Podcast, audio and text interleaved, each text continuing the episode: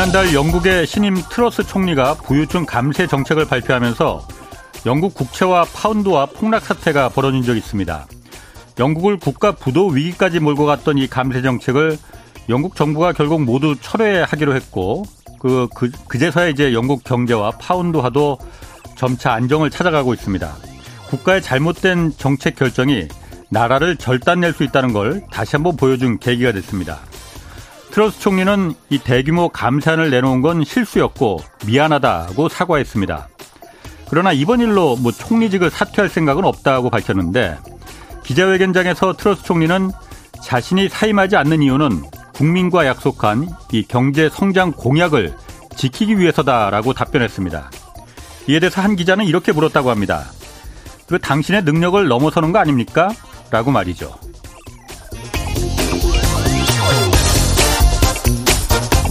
네, 경제와 정의를 다잡는 홍반장, 저는 KBS 기자 홍사원입니다. 홍사원의 경제쇼 출발하겠습니다. 유튜브 오늘도 함께 갑시다.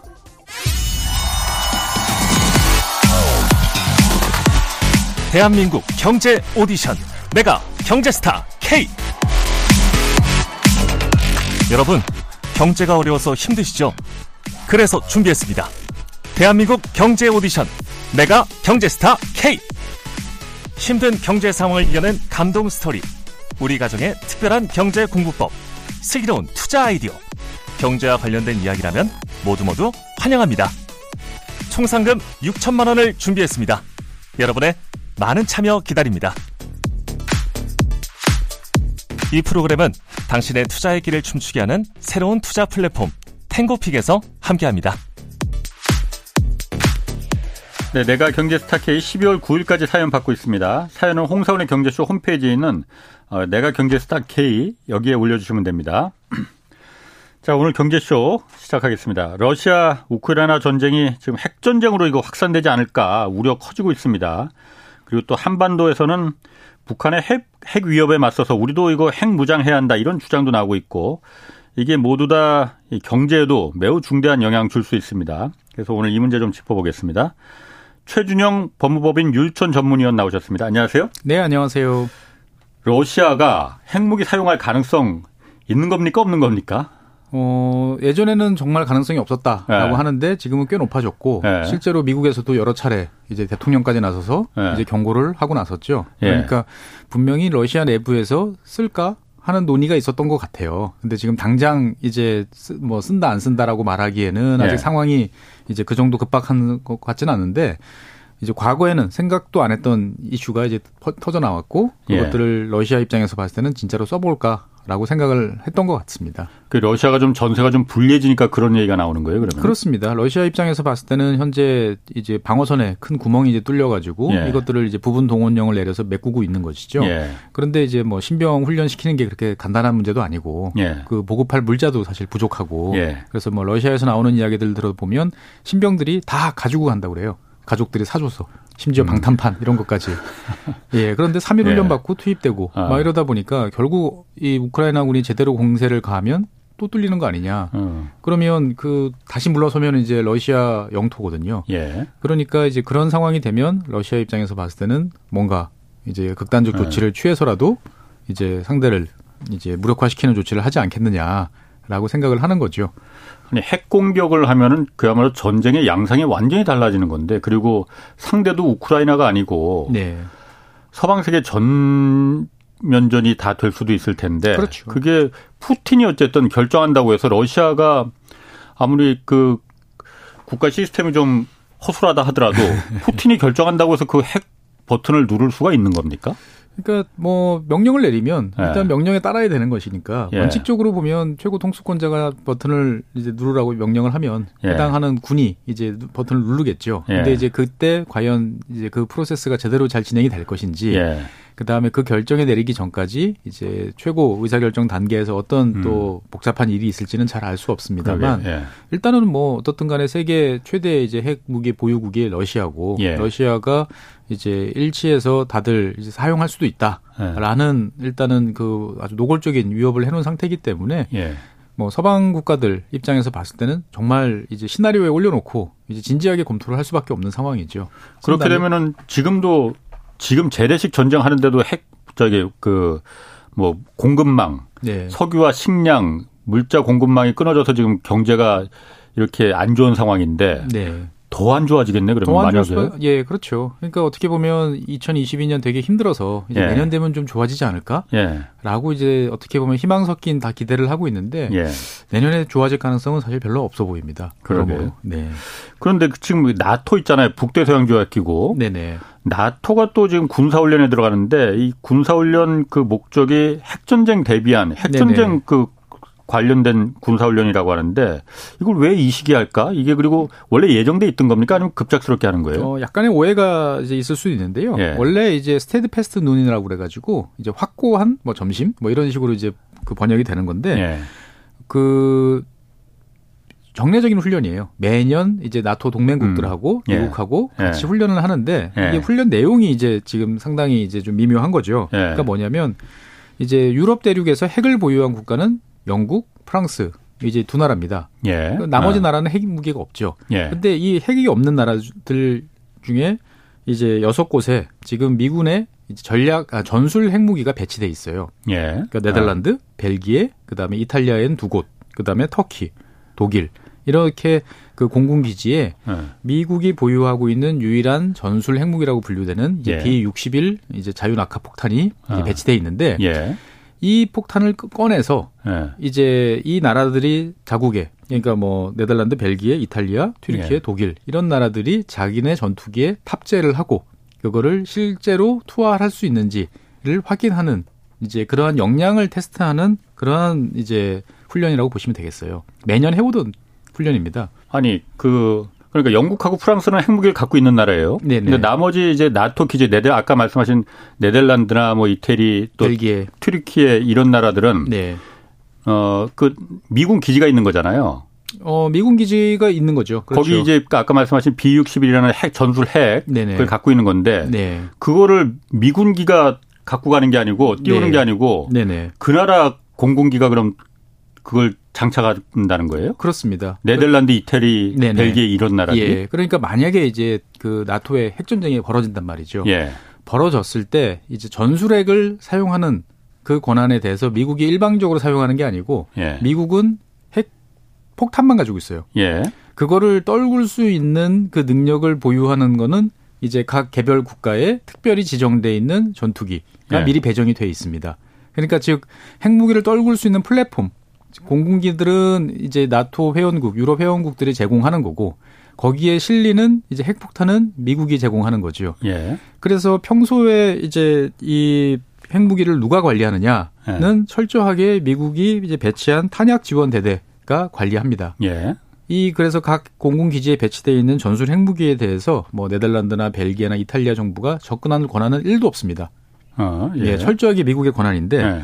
근데 이제 뭐 만약에 유사시 음. 이제 핵 공격을 받아서 이제 우리가 핵으로 반격을 해야 되는데 전략핵이 아닌 전술핵으로 이제 반격을 하겠다라고 그러면 미국 그 워싱턴에서 긴급 행동 메시지 EMA라는 코드가 이제 발송이 됩니다. 그러면 그 코드를 그 나라에 예. 예. 그러면 이 각 그 전술핵이 배치된 기지에 있는 탄약 지원 대대에서 이 코드의 사실 여부를 확인을 하고 예. 이게 확인이 된다라고 그러면 그 코드를 이제 핵무기에 핵 그 핵폭탄에다가 입력을 예. 합니다. 아. 그래야 이 핵무기가 활성화돼요. 터질 수가 아. 있는 거예요. 그 나라가 네덜란드나 벨기에가 그러니까 직접 그러니까 이걸 터트릴 수 있는 건 아니군요. 아닙니다. 그러니까, 그러니까 정 아. 극단적인 상황은 어떤 거냐면 네덜란드 정부가 이를테면 그 핵무기를 싣고 예. 자기네 나라 F-16에 싣고 예. 전선으로 가라라고 예. 명령을 해도 예. 터지지 않는 터지지 않는 거죠. 아, 미국 코드가 있어야 되는 미국이 코드를 줘야 예. 되는 거죠. 보면. 예. 네. 음. 근데 이제 원래는 유럽 국가들이 전투기를 제공을 하고 예. 그 다음에 이제 미국이 핵 핵폭탄을 제공하는 예. 어떻게 보면 완전히 나눠져 있는 구조였는데 최근에 약간 바뀐 게 이제 독일 같은 경우는 원래 이거를 떨어뜨릴 수 있는 비행기는 아무 비행기나 되는 게 아니고 예. 미리 사전에 지정하고 거기에 예. 맞춘 설비를 갖춰야 되는데 예. 독일 같은 경우는 이제 토네이도 전폭기라는 전투기를 음. 전폭기를 사용했는데 예. 이게 최근 들어서 다 퇴역을 했어요. 예. 어. 대체기가 아직 없는 상태예요. 그러다 보니까 이제 독일에 있는 전술핵 무기는 일단 임시로 현재는 이제 미국 공군이 예. 이제 떨어뜨리는 걸로 어. 이제 급 유사시에는 이런 네. 식으로 이제 훈련을 하고는 있습니다만 결국 이제 독일이 뭐 F-35나 이런 것들을 확보를 해서 예. 이제 자기들 책임을 다시 다 해야 되는 그런 상황이 있는 거죠. 어, 그 유럽 국가 그 나토 회원국 나라 안에 네. 미군 기지들이 있잖아요. 공군 기지들이. 네네. 미군기도 있고. 네. 그럼 미군기가 직접 자기네 그 폭탄 전술핵 폭탄 갖고 가서 떨어뜨리지 왜 그 나라 네덜란드나 벨기에 공군기로다가 그걸 이용하게 할까? 그러니까 이게 처음 이제 여러 가지 역사적인 백그라운드가 있는데요. 예. 처음에 이제 1950년대 뭐 이럴 때 이제 전쟁이 막 다시 3차 세계 대전 이런 이제 핵 전쟁에 대한 공포가 있을 때 보면 냉전 유럽 시대. 네네. 네. 유럽 국가들이 제일 걱정했던 건 뭐냐면 네. 우리는 핵 전쟁을 시작할 생각이 전혀 없는데 어. 미국이 일방적으로 유럽 대륙에서 핵을 떨어뜨리고 어 뭔가 핵을 사용하는 이런 식의 음. 전쟁을 먼저 선제 공격을 해버리면 음. 우리는 그냥 아무 죄도 없는데 끌려간다. 우리는 핵 전쟁할 생각도 없었는데. 그렇죠. 예. 그래서 미국한테 요구를 한 거죠. 너희들이 일방적으로 핵을 사용하지 못하도록 어떤 수단이 있는지에 대해서 우리랑 이야기 협의를 해보자. 예.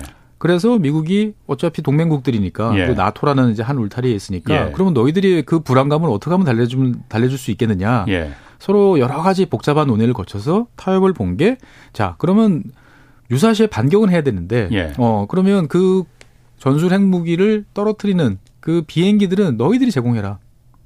네덜란드나 벨기에나 이쪽이 그렇죠. 아. 그러면 너희들이 만약에 미국이 이제 이거를 터뜨려라 해도, 예. 너희들이 반대하면 그렇죠. 안 띄우면 될 거 아니냐. 예. 아. 그러면 미국이 일방적으로 유럽 아. 지역에서 이제 전술핵 무기를 사용하지는 못할 거 아니냐.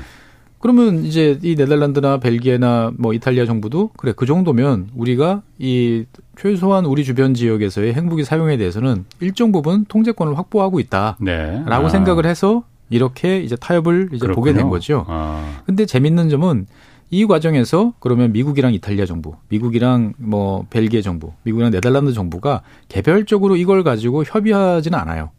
그러면 일단 이건 뭐냐면 나토 차원의 결정이에요. 그러니까 나토에서 음. 이렇게 하기로 결정했으니까 예. 그냥 각국 정부는 거기에 따른다. 예. 나토라는 그 기구는 만장일치다 보니까 예. 어, 여기에 대해서 동의했다. 예. 그러니까 이게 룰이다. 라고 이제 정해진 거죠, 보면은. 예. 예. 근데 이제 시간이 이제 지나면서 유럽 국가들이 이제 다시 또 생각이 또 복잡해집니다. 그 전에는 미국이 마음대로 핵 전쟁을 일으킬까봐 이제 고민을 했는데, 예. 최근에 이제 이 나라들의 고민은 뭐냐면, 핵을 사용해야 되는 상황이 됐어요. 이제 공격을 받아가지고. 만약 러시아가. 예, 러시아가 어. 뭔가 이제 어허. 해서 예. 반격을 해야 되는 상황인데, 예. 미국은 그거를 그냥 바라만 보고 있는 거 아닌가? 어, 이럴 이제 고민이 생기는 거죠. 예, 예. 그래서 뭐 이를테면 이탈리아에 있는 그 기지에다가 이제 핵무기를 탑재를 해서 공격을 하겠다라고 예. 했는데 앞서 말씀드린 것처럼 미국 행정부가 거기에 그 활성화시킬 수 있는 어. 코드를 안 주는 거예요. 예. 어. 그러면 이건 방법이 없는 거죠, 보면. 그렇죠. 예. 어. 그러다 보니까 이제 최근 들어서는 예전과는 전혀 다른 반대편에 이제 미국이 모른 채 할, 모른 채 할까봐 예. 이제 걱정을 하고 있는 이제 상황인 거죠. 음. 유럽 정부 입장에서 봤을 때는. 아. 근데 이제 미국은 자 봐라, 우리가 매년 예. 이걸 연습을 하고 있고, 음. 그 다음에 이 B61 자유낙하 핵폭탄 같은 경우도 계속 이제 업그레이드를 해오고 있어요. 예. 이제 순서는 좀 뒤에 있습니다만 예. 어쨌거나 많은 비용을 들여가지고 업그레이드 하고 있고 실제 사용할 수 있을 만큼의 어떤 그런 비용 지출을 계속 하고 있으니까 예. 우리가 쓸데없는 돈 안 쓰는 거 알잖냐. 음. 어, 그러니까 너희들도 믿어라. 라고 해서 현재 이제 이런 훈련들은 계속 되고 있고 평소 같으면 이런 훈련이 실행된다고 그래서 뭐 언론에 날릴 일도 없어요.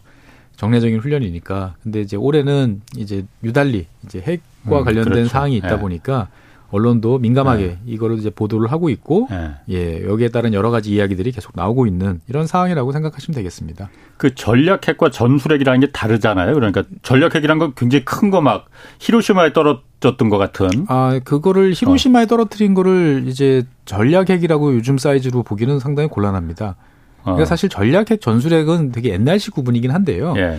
그러니까 B-61 지금 자유낙하 폭탄이 이제 미국이 갖고 있는 유일한 전술 핵무기다. B-61은 비행기 이름이 아니고 폭탄 이름이죠? 예, 폭탄 이름입니다. 아, 아. 예, B-61 뒤에 이제 숫자가 예. 계속 붙어요. 아, 뭐 예. 근데 지금 12단 12까지 아마 올라갔을 예. 텐데 예. 요즘 전술 핵무기의 이 특징은 뭐냐면은 폭발력을 조절할 수 있어요. 다이얼로. 그러니까 전술핵은 좀 조그만 핵폭탄이라면 아니요. 그러니까 조그마한 핵폭탄인데 예. 이거를 full power로 터뜨릴 것이냐? 아니면 조그맣게 터뜨릴 것이냐? 그러니까 가령 이를테면 어. 히로시마에 떨어뜨린 그 원자 폭탄의 그 파, 괴력을 이제 표시를 하면 15킬로톤이라고 그럽니다. 예. TNT 이제 15,000톤이 한꺼번에 터진 정도예요. 예. 그러니까 15킬로톤이라고 아. 표현하는데 아까 말씀드렸던 이제 B61 핵폭탄 같은 경우 보면 요즘 최신식은 조절을 하면 0.3킬로톤까지 내려갈 수 있어요. 아. 그러면 TNT 300kg 정도 터뜨리는 거예요. 예. 예. 아. 여기서부터 0.3, 1.5, 그다음에 10, 어. 50 이렇게까지 예. 조절할 수 있는 거예요. 예. 그러니까 50 정도 되면 전술 핵 무기긴 한데 히로시마에서 터뜨린 거에 한 3배 정도 그러네. 예. 사이즈까지 되는 거죠. 예. 예. 아, 그러니까 그 우크라 러시아가 러시아가 지금 만약 핵공 우크라이나에 만약에 이건 예. 정말 만약에 궁지에 몰려서 핵 공격을 만약 그 감행한다면은 그 전략 핵이라는 건 굉장히 막 그 메가톤급이라고 보통 이야기를 하죠. 그건 뭐 상상하기도 힘든 거. 그건 대도시를 뭐 한꺼번에 날려버리는 사이즈고 네. 이제 저, 그, 그리고 이제 투발 수단이, 던지는 수단 자체가 예. 이제 뭐 대륙간 탄도 미사일이나 음. 뭐 잠수함 발사 탄도 미사일이나 예. 이런 탄도 미사일을 위주로 쓰는 데 비해서 예. 전술 핵무기는 원칙적으로 되게 다양한 수단으로 이제 터뜨릴 수 있어요. 예. 그런데 이제 그 동안에 이제 미국이나 소련, 미국이나 러시아가 전술핵을 많이 줄여왔어요. 예. 줄여왔기 때문에 사실은 지금 터뜨릴 수 있는 그런 다양한 방법들은 별로 없고 예. 이제 단거리 미사일에 탑재하거나 공기가 직접 던지는 이제 이런 방식일 텐데 러시아가 던질 수 있는 전술 핵무기의 뭐 유형은 되게 다양하니까 예. 이제 얼마만큼 사이즈일지는 모르겠습니다만 예. 뭐 통상적으로 보통 이제 전술핵이라 그러면은 이제 1킬로톤 그러니까 일단 이제 핵무기 저기 TNT 1000톤, 아, 예. 1000kg 예. 정도부터 이제 시작을 하는 거죠 보면은 어. 예, 그래서 1000톤부터 시작을 해가지고 그 위로 쭉 올라가는 거니까 러시아 입장에서 봤을 때는 뭐 어느 정도 위력을 보여줄 것이냐에 따라서 다양한 선택지가 있습니다.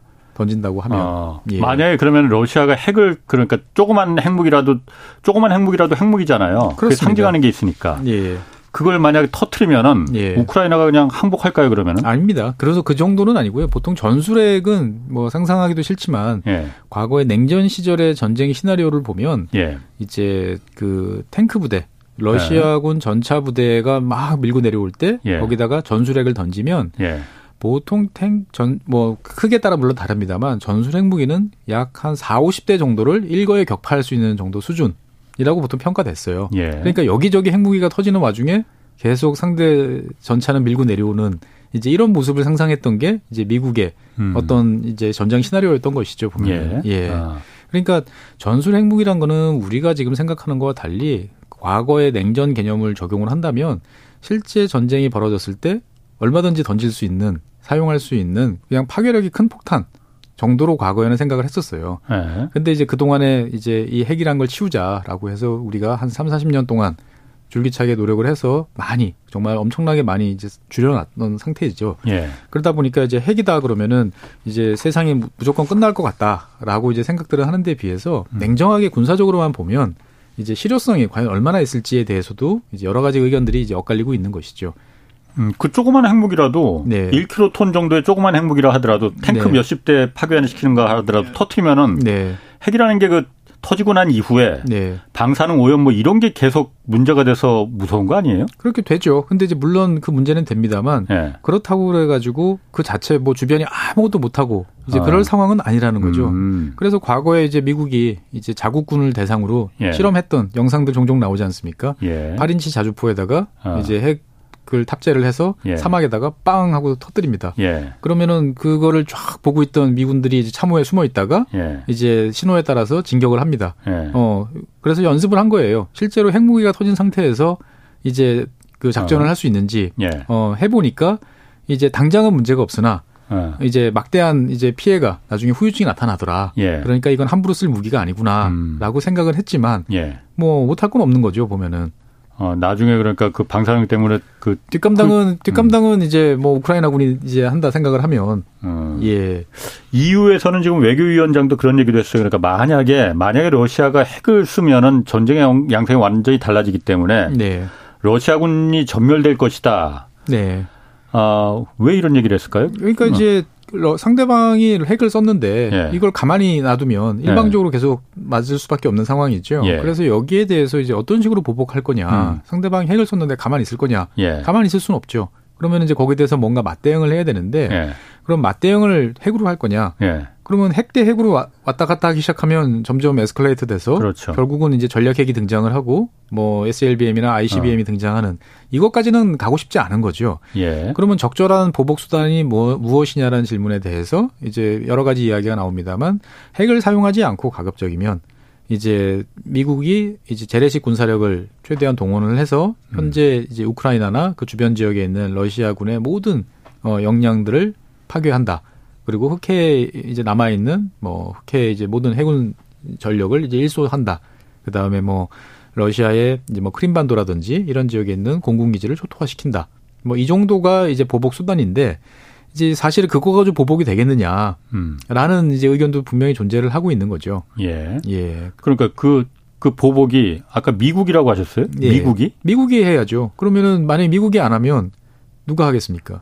나토가 하는 게 아니고 물론 나토, 에 미국도 들어가 있지만. 네네. 그러니까 결국은 이제 나토 군사력의 핵심은 결국 미국이지. 미국이고 예. 미국이 이제 그 정도 결정을 내리지 않고 만약에 미국이 제외하고 유럽에 있는 국가들이 이제 그런 식으로 보복에 나설 수 있을까 생각하면 못 나서죠. 그렇게 되면은 전쟁이 네. 러시아하고 우크라이나 전선이 거기에 그치는 게 아니고 유럽 대륙 전체로 확전이 되는 확전이 거잖아요. 될 수도 있는 거죠. 에스컬레이터 될 수도 있는 거고. 아니 될 수도 있는 게 아니고 제가 푸틴이라면 당연히 네. 이거 봐라 하고서는 그럴 것 같은데. 그렇죠. 그러니까 핵이라는 거는 핵, 핵을 가지고 하는 이 논리는 예. 어떻게 보면 되게 단순하면서도 복잡한 심리 게임입니다. 예. 상대방이 어, 핵을 쓸 것 같아. 근데 내가 생각했을 때 상대방이 핵을 10개 갖고 있는 걸 알아. 근데 예. 10개가 어딘지도 알아. 예. 그러면 내 입장에서 어떻게 해야 될까요?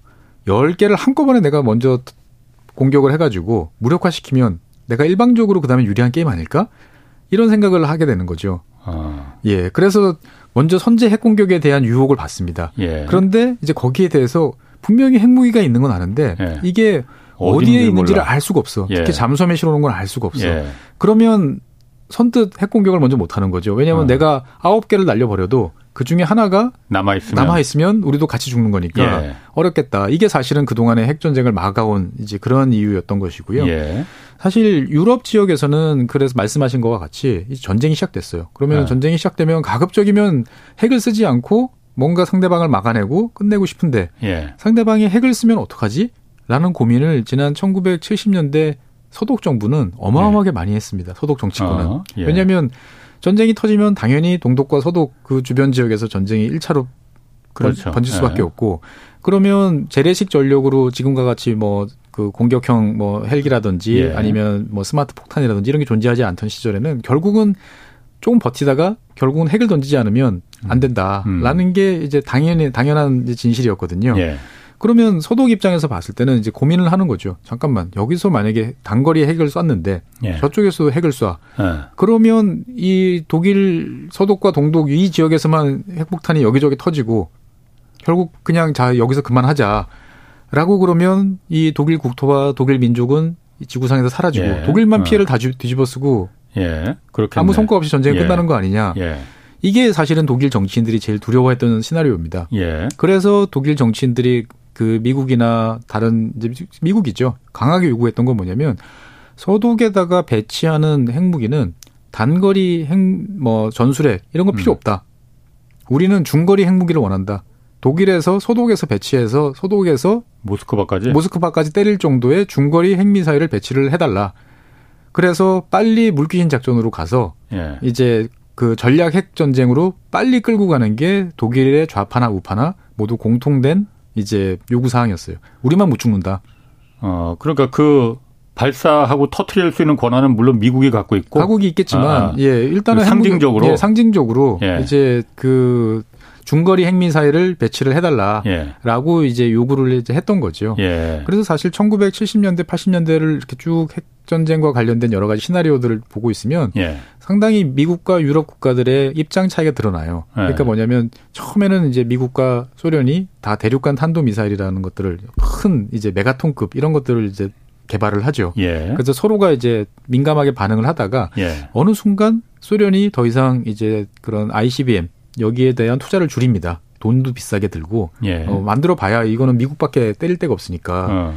그러고 나서 곰곰 생각해 보니까 옛날 소련은 어마어마하게 큰 땅덩어리를 가진 나라지 않습니까? 그렇죠. 어. 그러면 굳이 미국을 자극하지 않고 우리는 음. 유럽만 어떻게 보면은 우리 압력으로 집어넣을 수 있는 대상을 한번 만들어 볼까라고 생각을 해서 이제 IRBM이라는 중거리 핵미사일을 만들어내기 시작을 합니다. 음. 미국 입장에서 봤을 때 중거리 핵미사일은 약간 신경이 쓰이긴 하지만 최소한 미국 본토로 날라올 물건은 아니기 때문에 예. 별로 신경을 이제 쓰지 않았어요. 어. 예. 그러니까 이제 이런 모습을 보고 있던 서독 정치인들은 이제 경기를 일으킨 거죠. 아. 야 저게 날라오면 그러면 서독은 두들겨 맞는데 미국은 그렇지. 미국 본토에 네. 떨어지지 않는다고 그래서 우리만 그냥 방패막이로 쓰고 버릴 수 있다. 버릴 수 있다라는 네. 공포감이 이제 사로잡히게 되는 거죠. 그러니까 우리도 갖고 있어야 된다. 그렇죠. 네. 그래서 우리가 사용할 권한은 없다 하더라도 사용하는 권한은 없다 하더라도 최소한 그래서 이 유럽 지역의 중거리 핵미사일 그 소련이 배치한 SS-20과 같은 예. 중거리 핵미사일에 맞설 수 있는 거를 배치해달라. 예. 그래야 우리가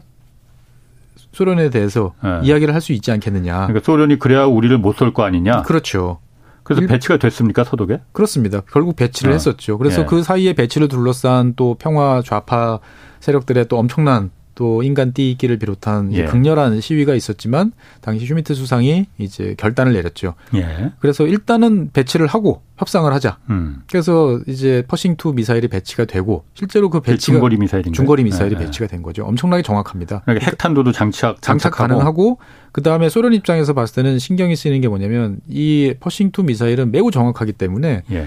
소련이 가지고 있는 이제 그 ICBM이나 이런 그 전략 핵미사일, 대륙간 탄도 미사일 사일로 그 핵미사일 기지를 pinpoint로 공격할 수 있었어요. 예. 예. 네. 그러니까 40년 전 기술로 음. 보면 어마어마한 첨단 무기였는데 이런 것들이 날라 들어오면 정말 우리가 선제 공격을 당할지도 모른다라는 음. 이제 두려움도 있었던 거죠. 그래서 결국 이제 고르바초프 이제 그 서기장하고 레이건 대통령하고 음. 협상에 나섭니다. 협상에 나서서 양쪽 다 이제 공정하게 그 중거리 핵미사일부터 우리가 치우자라고 음. 했던 게 어떻게 보면은 이제 냉전 스타트. 시기에 예, 예, 그 INF 중거리 핵미사일 협정이라는 게 이래서 예. 만들어진 거죠.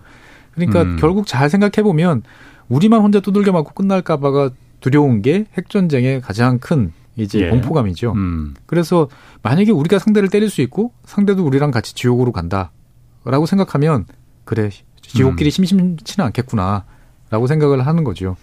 그럼 지금도 그, 그 서독에는 그때는 이제 냉전이 한참 그게 다 됐을 때였고 네. 지금도 그럼 그 퍼싱2 핵미사일이 서독에도 계속 배치는 아닙니다. 유럽 대륙에서 그 중거리 핵미사일은 다 사라졌어요. 아. 싹 사라지고 유일하게 지금 전술핵 아까 말씀드렸던 예. B61이라고 하는 비행기에서 떨어뜨리는 예, 자유낙하 아, 폭탄 아. 형태의 요거만 이제 음. 미국과 나토가 핵 공유 형태로 돼 있고요. 음. 그다음에 이거와 별개로 예. 이제 영국이나 이제 프랑스처럼 독자적인 핵 네. 전력을 가진 나라들은 예. 또 자기들끼리는 갖고 아, 있죠. 그게 이제 핵 공유군요. 그러니까 네덜란드나 벨기에가 네.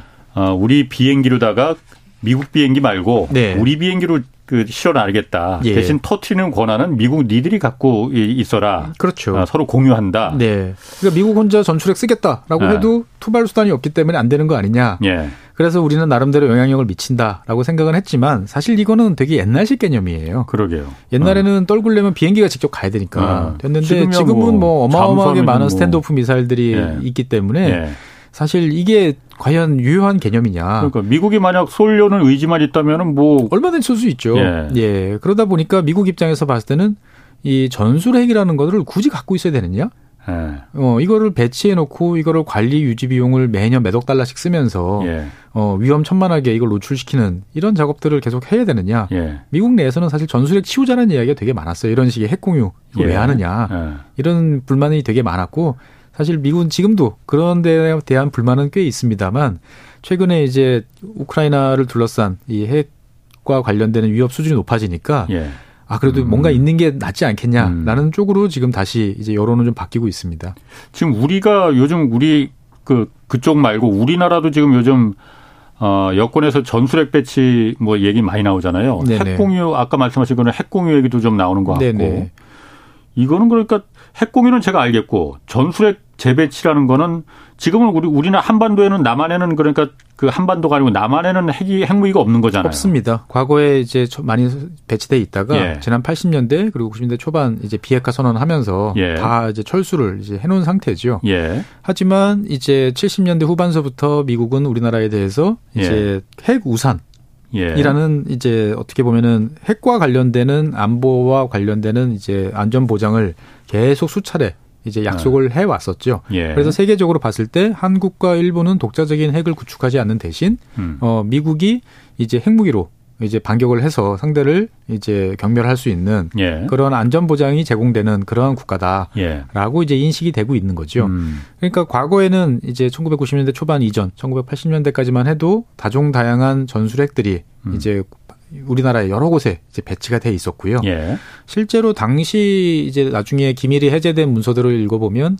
주한 당시 배치돼 있던 주한 미군 중에 한 5% 정도는 이 핵무기와 관련되는 병력들이었어요. 음. 예. 그래서 이 병력 그 뭐 핵무기가 있으면 그거를 잘 보관도 하고 예. 그다음에 실제로 이제 운반할 때 경호도 해야 되고 예. 그다음에 이것들을 이제 한국군하고 같이 어떻게든 활용을 할때 예. 그거와 뭐 커뮤니케이션을 하는 이런 존재들도 있었고 예. 그래서 사실 꽤 주한 미군 중에 상당수가 이제 예. 핵무기와 관련된 보직을 받고 있었던 거죠. 그런데 예. 지금은 이제 완전히 다 이제 사라진 상태가 됐고요. 음. 그래서 계속 이제 핵 그 우산이라는 공약이 쭉 제기되다가 북한이 이제 1차 핵 실험을 이제 시작한 이후에 예. 이게 과연 그걸로 되겠느냐.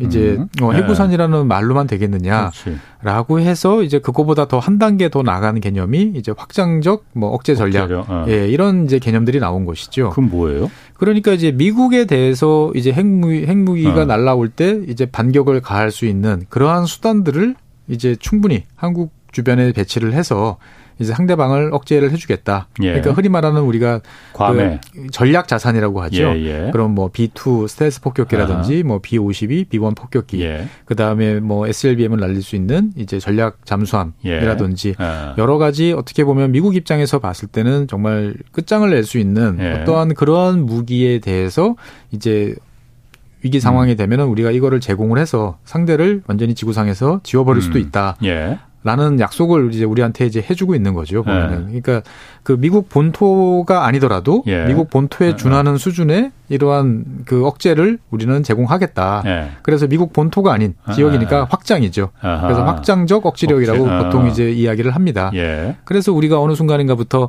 뭐 괌에서 뭐가 자꾸 날라오고 예, 뭐 주변에 이제 항공모함이라든지 뭐 이제 핵잠수함이 이제 등장하고 아, 하는 것들이 이제 이러한 확장적 핵 억지력의 이제 일환인데 지금도 그거는 하고 있는 하고 거잖아요. 있는 거죠. 아. 근데 이제 우리 입장에서 봤을 때는 북한이 자꾸 핵 능력이 고도화되고 예. 실제로 사용할 수 있도록 만드는 제도적인 여건이라든지 뭐 이런 것들을 만들어내고 예. 하다 보니 이제 불안해지는 거죠. 예. 그래서 이것들을 이제 요구를 하는 게 그러면 지금은 이게 미국 본토 또는 괌 이런 데 있다가 일이 있으면 오는데 예. 이게 아무래도 시간차도 있고 예. 하다 보니까 이거를 상시적으로 배치를 하면 안 되겠느냐 이런 이제 제안을 합니다. 음. 그래서 상시 배치를 하면 이제 실제로는 한국 땅에 핵이 없, 없는 것 없지만 마치 있는 것처럼 이제 훨씬 더 가까운 곳에 이제 핵무기들이 배치돼 있으니까 억제력이 더 높아지는 거 아니겠느냐라고 그래서 이런 전략 자산 상시 배치를 우리가 이제 종종 요구를 하곤 합니다만 상시 배치를 그러니까 한국 내에 아니면은 한국 근처에만 있어도 되는 거죠. 뭐 B52 폭격기 있잖아요, 그러니까. 그러니까 멀잖아요. 멀리서 괌에서부터 날라와야 되는 건데. 그럼 어디? 그거를 이제 근처에 상시적으로 배치 patrol을 돌자는 거죠. 일 없어도 아. 일 없어도 계속 항공모함 같은데 아니면 잠수함에 잠수함이 주변 지역에 아. 어딘가 돌고 있다. 아, 서로가 아, 어딘가 돌고 있다라고 예. 생각을 하면 아, 이제 훨씬 아, 멀리서 오는 예. 것보다는 이제 아, 억지력이 높아지, 높아지는 예. 거죠. 예. 그래서 그걸 하든지 예. 아니면 최근 들어서 정치권에서 나오는 이야기가 더 이상 불안해서 안 되겠다. 이제 그 과거처럼 전술핵을 한국 내 한국 내에 이제 재배치해 달라. 뭐 이런 이야기들이 이제 제시가 되고 있는 거죠. 근데 여기에 대해서 미국은 상당히 이제 부정적인 입장을 표하고 있죠. 지금 뭐 유튜브에서 김삼 김삼영님이 최중 최준영 박사님 지식의 끝은 어디인가요? 저도 궁금합니다. 자 그러면은 이 골드버그 주한 미국 대사는 사실 한국 정치권에서 나오는 전술핵 재배치 옛날처럼 한국 땅 내에 전술핵 그 갖다 놔라 요구하는 게 굉장히 무책임하고 위험한 얘기다라고 네. 했어요. 네. 어, 왜 무책임하고 위험한 얘기라고 했을까요? 일단은 어디다 갖다 놓을까요? 오산 미국 공군기지. 오산이나 아니면 군산이나 예. 이 공군기지에 갖다 놓을 수밖에 없겠죠. 예. 미군 물건이니까. 음흠. 그럼 그렇게 되면 북한 입장에서 봤을 때는 상, 타겟이 분명해지는 거예요. 어. 만약에 내가 핵을 쏘겠다 생각하면 거기 먼저 쏴야 현 되네. 시점에서는 부산을 쏴야 되나? 아니면은 진해를 쏴야 되나? 예. 아니면은 뭐 서산 공군지를 타격을 해야 되나? 예. 여러 가지 이제 고민을 해야 되는데 예. 전술핵이 배치된 곳이 오산이나 아니면은 군산이나 음. 둘 중에 한 군데가 명확해진다 예. 그러면 고민할 게 없습니다. 예, 그렇죠. 예. 예. 그러니까 오히려 미국 입장에서 봤을 때는 더 취약해지는 상황으로 스스로를 몰아넣을 수밖에 없는. 예. 어, 물론 음. 이제 그걸 요격할 수 있는 수단들이 있긴 하겠습니다만 우리가 굳이 나서서 더 리스크를 올릴 예. 그럴 이제 일을 왜 하느냐. 예. 어, 그렇게 생각하는 거죠. 때릴 때릴 상황은 때릴 수단은 널리고 널렸다. 예. 많다. 예. 굳이 한국 땅에 전술핵을 배치했다고 그래서 해곡지력이 더 높아지는 것도 아니지 않느냐. 네. 어, 이거는 오히려 상대방한테 먹잇감을 제공해주는 네. 그리고 상대한테 오히려 도발을 더 유도하는 예. 그런 수단밖에 되지 않는다라는 것이 이제 미국 측의 음. 이제 입장인 거죠. 그러니까 유럽 대륙만 해도 크지 않습니까? 예. 크니까 전술과 전략에 뭔가 이 차이를 두고 뭔가를 해볼 수 있지만 예. 한반도는 정말 작지 않습니까? 그렇지. 작기 때문에 어디다 있는지 뻔히 다 알고 있는 상태고, 예. 예. 상대방이 어. 맘만 먹으면 공격할 수 있는 타겟을 제공해 준다. 그 이상의 이하도 어떤 아닌 상황이다. 미국 입장에선 그렇죠. 그 다음에 보다 더 현실적으로 내려가서 만약에 미국이 정말 배치하겠다라고 생각을 하면 한국민들이 가만히 있을까? 과거처럼? 음. 예. 어마어마한 시위가 일어나고 예. 지금 사드 배치도 아직 완전 그러니까. 배치가 안 돼서 지금 예. 몇 년째 지금 임시 배치 형태로 예. 고생을 하고 있는데 그거보다 어마어마한 어. 이제 파급력이 있는 어. 이제 핵무기를 재배치한다. 그러게요. 이게 과연 용이하게 되겠느냐? 라고 하는 거죠. 과거 냉전 시기면 무슨 희생을 쓰고 무릅쓰고라도 정치권이 이건 해야 돼라고 예. 그래서 그거를 다 극복을 하고 갔었죠. 독일 같은 경우도 수십만 명이 연일 길거리에 나와서 시위를 하고 어 미군 기지를 포위하고 음. 하는 상황에서도 독일 아, 소독 행정부가 그거를 제압을 하고 배치를 했는데 성공을 했습니다만 지금은 또 그럴 상황까지는 또 아니라는 거죠. 뭐 윤석열 대통령이 전술핵 재배치를 언급한 건 아니지만은 미국 조에서도 다양한 지금 그런 부분에 대해서 논의가 오가고 있다라고 얘기를 했어요. 네. 근데 만약에 어 옛날처럼 1991년에 우리나라에서 전술핵이 다 빠져나갔죠. 이제 철수했잖아요. 네네. 근데 전술핵이 다시 한국에 들어오면은 일단 사드 배치 때도 중국이 그때 경제적인 보복을 해서 굉장히 고달팠잖아요. 전술핵이 만약 한국에 들어오면은 그게 북한만을 상대로 한 거로 보겠느냐. 중국은 당연히 굉장히 거슬릴 거 아니에요. 그러면은 경제적 보복이나 이런 부분도 사드 때하고는 비교할 수도 없을 거 아닌가요? 아, 그렇게 볼 수도 있지만 사실 예. 중국 입장에서 봤을 때는 중요한 거는 뭐냐면은 그 핵을 날릴 수단이 뭐냐, 투발 수단이 뭐냐에 이제 관심을 갖는 아, 거죠. 예. 만약에 이제 미국이 이제 최근에 INF 중거리 이제 그 미사일 규제가 이제 없어졌기 때문에 예. 현재 이제 5,000km 이제 이상 수준의 이제 중거리 이, 탄도 미사일을 다시 개발을 하고 있어요, 미국이. 예. 만약에 그거를 이제 중거리 미사일을 한국에 배치한다. 그러면 이제 중국 입장에서 봤을 때는 상당히 정말 극렬하게 반발할 가능성이 높죠. 중거리 예. 한반도에 배치된 음. 중거리 미사일이 갈 곳이라고는 어디 있겠습니까, 사실. 그렇지. 예. 예. 그런데 그것이 아니고 자유낙하 폭탄 B61 같은 예. 형태로 그냥 공군기다라고 예. 하면 중국 입장에서 봤을 때는 굳이 거기에 대해서 더 큰 부담을 가질 필요는 없어요. 왜냐하면 정말 핵전쟁을 발발하는 상황이라 생각을 하면 얼마든지 고정돼 있는 군산이나 이 오산 같은 기지는 첫 번째 타격 대상이거든요. 중국이 중국 입장에서 봤을 때는 예. 최초에 만약에 중국과 예. 미국이 전면적으로 어떤 전쟁이 벌어진다라고 하면 예. 오산과 이제 군산은 첫 번째 타격 대상이죠, 당연히. 자 그러면은 예. 중국이 그러니까 경제적인 보복 전술핵이 배치된다 하더라도 이거 만약입니다, 그러니까. 예.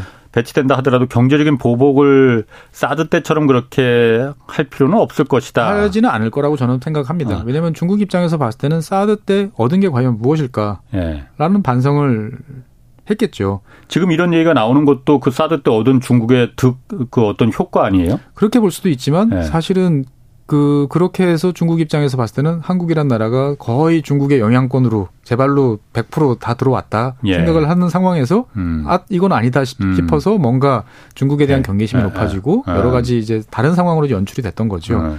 그렇기 때문에 중국 입장에서 봤을 때는 아까 말씀드린 이제 미국에서 새로 개발하고 있는 중거리 탄도 미사일이 한반도에 배치되는 게 아니라면 음. 뭐 전술핵 배치 가지고 뭐 이야기는 아마 안 할 거라고 저는 생각을 합니다.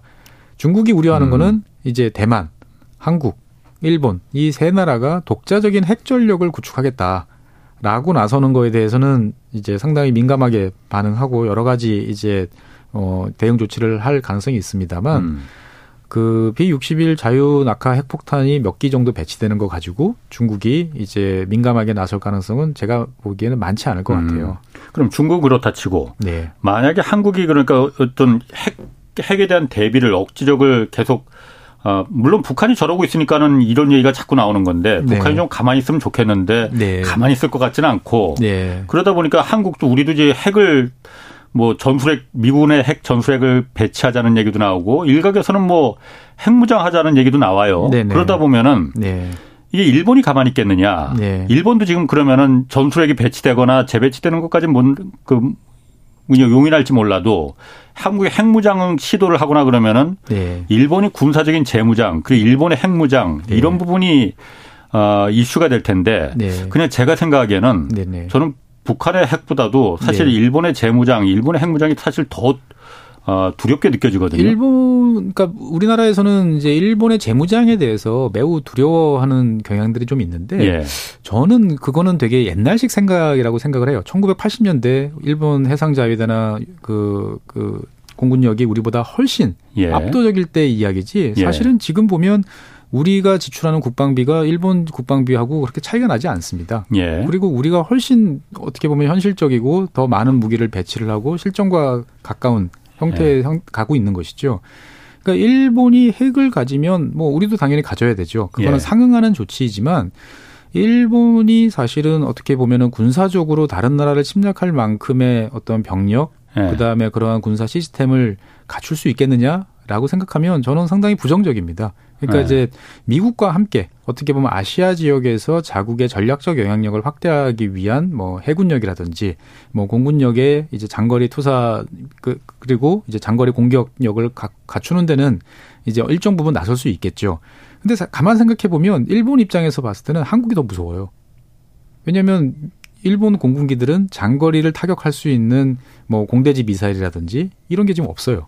그러니까 공격 그걸 못하게 돼 있으니까 원래 일본의 그렇죠. 자위대는. 근데 우리는 다 가지고 있잖아요. 아니 그러니까 제 말은 예. 일본이 그래서 한국이 그렇게 되면은 예. 일본이 군사적인 재무장 지금 어쨌든 개헌도 하려고 지금 일본이 계속 노력하는 거잖아요. 예. 공격할 수 있는 국가로 만들겠다고. 그러니까 이제 일본 같은 경우는 그런 거죠. 전수방위라는 게 예. 이제 원래 컨셉이잖아요. 전수방위라는 거는 상대방이 공격을 하면 이제 그거를 일단은 예. 방어를 하고 그 다음에 반격에 나서겠다라는 예. 게 전수방위지 않습니까?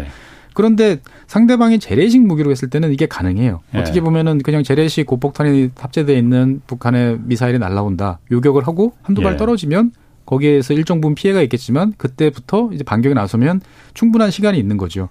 그런데 일본 입장에서 봤을 때 만약에 북한이 이제 핵미사일을 탑재를 했는데 탑재를 해서 발사하는 게 징후가 분명해요. 이제 5분 있으면은 발사할 것 같아요. 근데 이거를 가만히 보고 있어야 되느냐? 라는 문제 제기가 음. 이제 되는 거죠.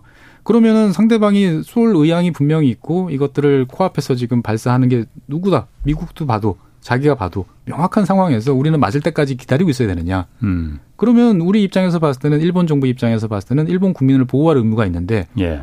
5분 후에 재앙을 맞고 나서야 우리가 음. 보복을 할 수 해야 되는 게 맞느냐. 사실 북한이 핵, 핵이라는 걸 가지고 있지 않으면 일본이 굳이 그런 이제 정치적인 논란을 겪으면서 어떻게 보면은 전수방위 그런 조항을 바꿀 필요는 없는 거죠. 그러니까 음. 어떻게 보면 이 모든 문제가 북한이 핵을 가졌기 때문에 핵무기라는 것들을 과시하고 있기 때문에 벌어지고 있는 일이에요.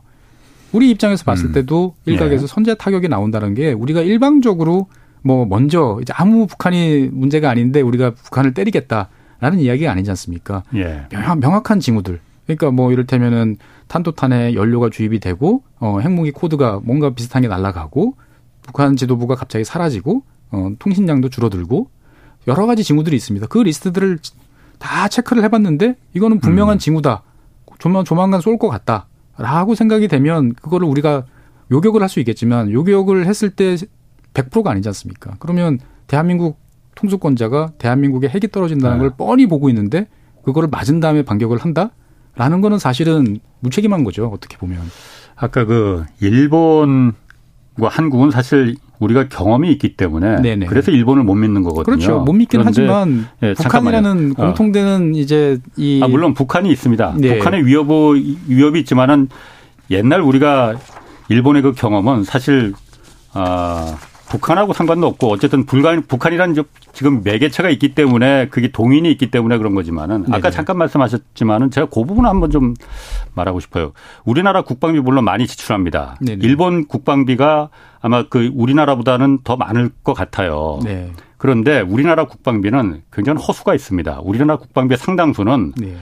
휴전선 155마일을 지키는 50만 대군의 인건비로 거의 상당 부분이 들어가거든요. 네네. 정말 우리가 정말 그 현대전에서 필요한 이집스함이나 잠수함이나 공군기나 이런 데 들어갈 돈의 상당수가 그런 데들 일본은 그런 데 들어가지만은 한국은 다 인건비로 들어가거든요. 50만 대군을 유지하는 휴전선에 1미터 간격으로 배치하는 50만 대군을 먹고 재우고 근데 쓰는 비용으로 들어가는 거지 실질적인 군 현대화 전력 비용으로 들어가는 게 그렇게 많지 않거든요. 그러, 그래서 사실 그, 렇게 생각들을 어. 하시는 경향도 있지만 사실 예. 제가 봤을 때 그그 그 육군력이 그렇다고 해서 무, 무의미한 건 아니고요. 그렇다고 예. 해서 우리가 지금 장거리 타격 능력을 보유하고 있지 않은 것도 아니고 음. 어떻게 보면 저는 일본의 어떤 그런 움직임을 우리가 경계를 하면서 왜 네. 중국에 대해서는 그러면은 안 하느냐. 중국이 최근에 핵무기를 음. 과거에 아주 극소수 한 150기 정도밖에 보유를 안 하고 있다가 중국이 네. 최근에 천기로 늘리는 작업들을 진행을 하고 있어요. 네. 그러면 거기에 대해서 우리는 우려를 표시를 하고 음. 하지 말라라고 이야기를 해야 되는데 예.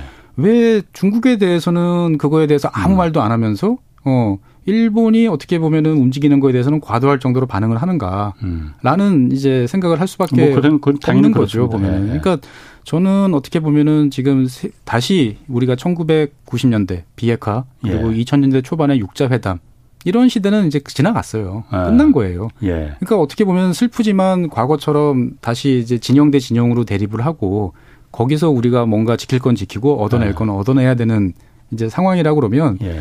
반갑지 않은 상대지만 결국은 예. 한편이라는 생각은 할 수밖에 없지 않나. 그런 음, 생각에서 음. 우리가 출발을 해야지 하나의 민족이 더 중요하니까 어떻게 보면은 이런 음. 컨셉에 따라서 저 핵은 우리를 겨냥하지 않아. 우리한테 쓸 게 아니야. 라는 그런 낭만적인 생각은 이제 안 하고 음. 사실은 북한이 얼마 전에 김정은 이제 발표한 그 전, 전체적인 걸 보면 상당히 무섭습니다. 음. 전쟁 상황에서 우리가 반격을 위해서 핵을 사용하는 게 아니고 예. 필요할 경우에는 그렇지. 언제든지 선제적으로 사용할 수 있도록 권한을 부여를 했어요. 예. 우리는 음. 뭐 아예 북한은 최고 지도자 마음대로 하는 나라지라고 음. 편하게 생각하지만 그 나라도 다 논리 체계와 근거가 음. 있어야 되거든요. 예. 그런데 예. 그런 것들을 다 만들어 놨다는 것은 예. 그 전보다는 훨씬 사용할 준비와 어떻게 보면 태세가 음. 갖춰져 있다라고 음. 보는 거죠. 그러면 우리도 그거에 대해서 어떻게 대비를 할 것인지에 대해서 예. 이제 진지하게 고민을 해야 되는데 사실 우리는 너무 과거식 뭐 그냥 전술핵 배치되면 끝나는 거 아니야? 음. 아니면 야 이러다가 일본이 핵 배치되면은 더 문제되는 거 아니야? 예. 이 정도 음. 수준에만 사실은 이제 머무르고 있다라는 거죠. 음. 그러면 정말 우리는 어떻게 해야 될 것이냐? 그러면 과거의 사례들, 뭐 소도구의 어떤 정치인들이 어 좌파나 우파가 이거에 대해서 어떤 식으로 진지하게 고민했는지도 연구해보고, 예. 그다음에 실제로 우리가 그러면은 어떠한 뭔가를 실제로 우리가 핵을 보유할 건지 음. 보유했을 때 우리가 치러야 될 비용이 무엇인지 뭐 이런 것들도 한번 따져보고 그 다음에 그게 가능하겠느냐 음. 그러면 그게 가능하지 않다면 그러면 미국의 확장적 핵 억지력은 음. 확실하다라고 우리가 믿을 수 있느냐 이거를 추가적으로 담보할 수 있는 방법은 과연 무엇이 있겠는가 등등에 대해서 정말 논의를 해봐야 되는데 음. 너무 쉽게 생각하는 것 같아요. 음. 예. 한국이 그러면은 핵을 어 그냥 이건 뭐 다 만약으로 그냥 말하는 그렇죠. 겁니다. 네네. 어, 만약 그 한국의 핵을 자체적으로 보유할 수 있는 뭐 능력이야 뭐 기술이야 뭐 그렇게 어렵 그게 그렇게까지 어렵겠습니까? 만약 가, 보유한다면은 네.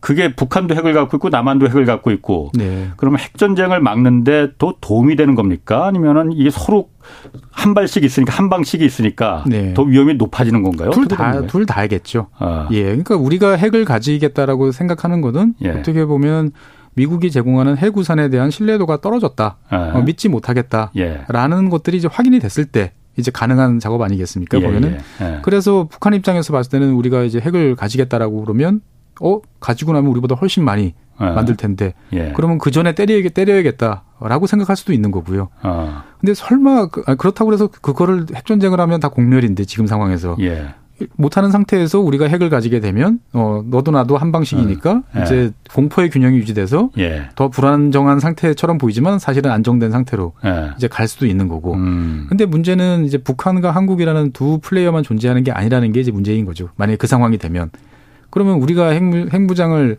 만약에 핵무기를 갖게 되는데 네. 대만은 그럼 안 가질까요? 그렇지. 예. 그렇지. 일본은 안 가질까요? 당연히 가지려고 하겠죠. 예. 이렇게 되면 이제 계산이 1차 방정식이 아니고 9차 방정식으로 갈 수밖에 없는 또 복잡한 상황이 됩니다. 복잡합니다. 네. 자, 오늘 재밌었습니다. 자, 법무법인 율촌의 최진영 박사였습니다. 고맙습니다. 네, 감사합니다. 내일은 안유아 교수와 함께 시진핑 집권 3기 시대 중국 경제 전망해 보겠습니다. 지금까지 경제와 정의를 다잡는 홍반장, 홍사원의 경제쇼였습니다.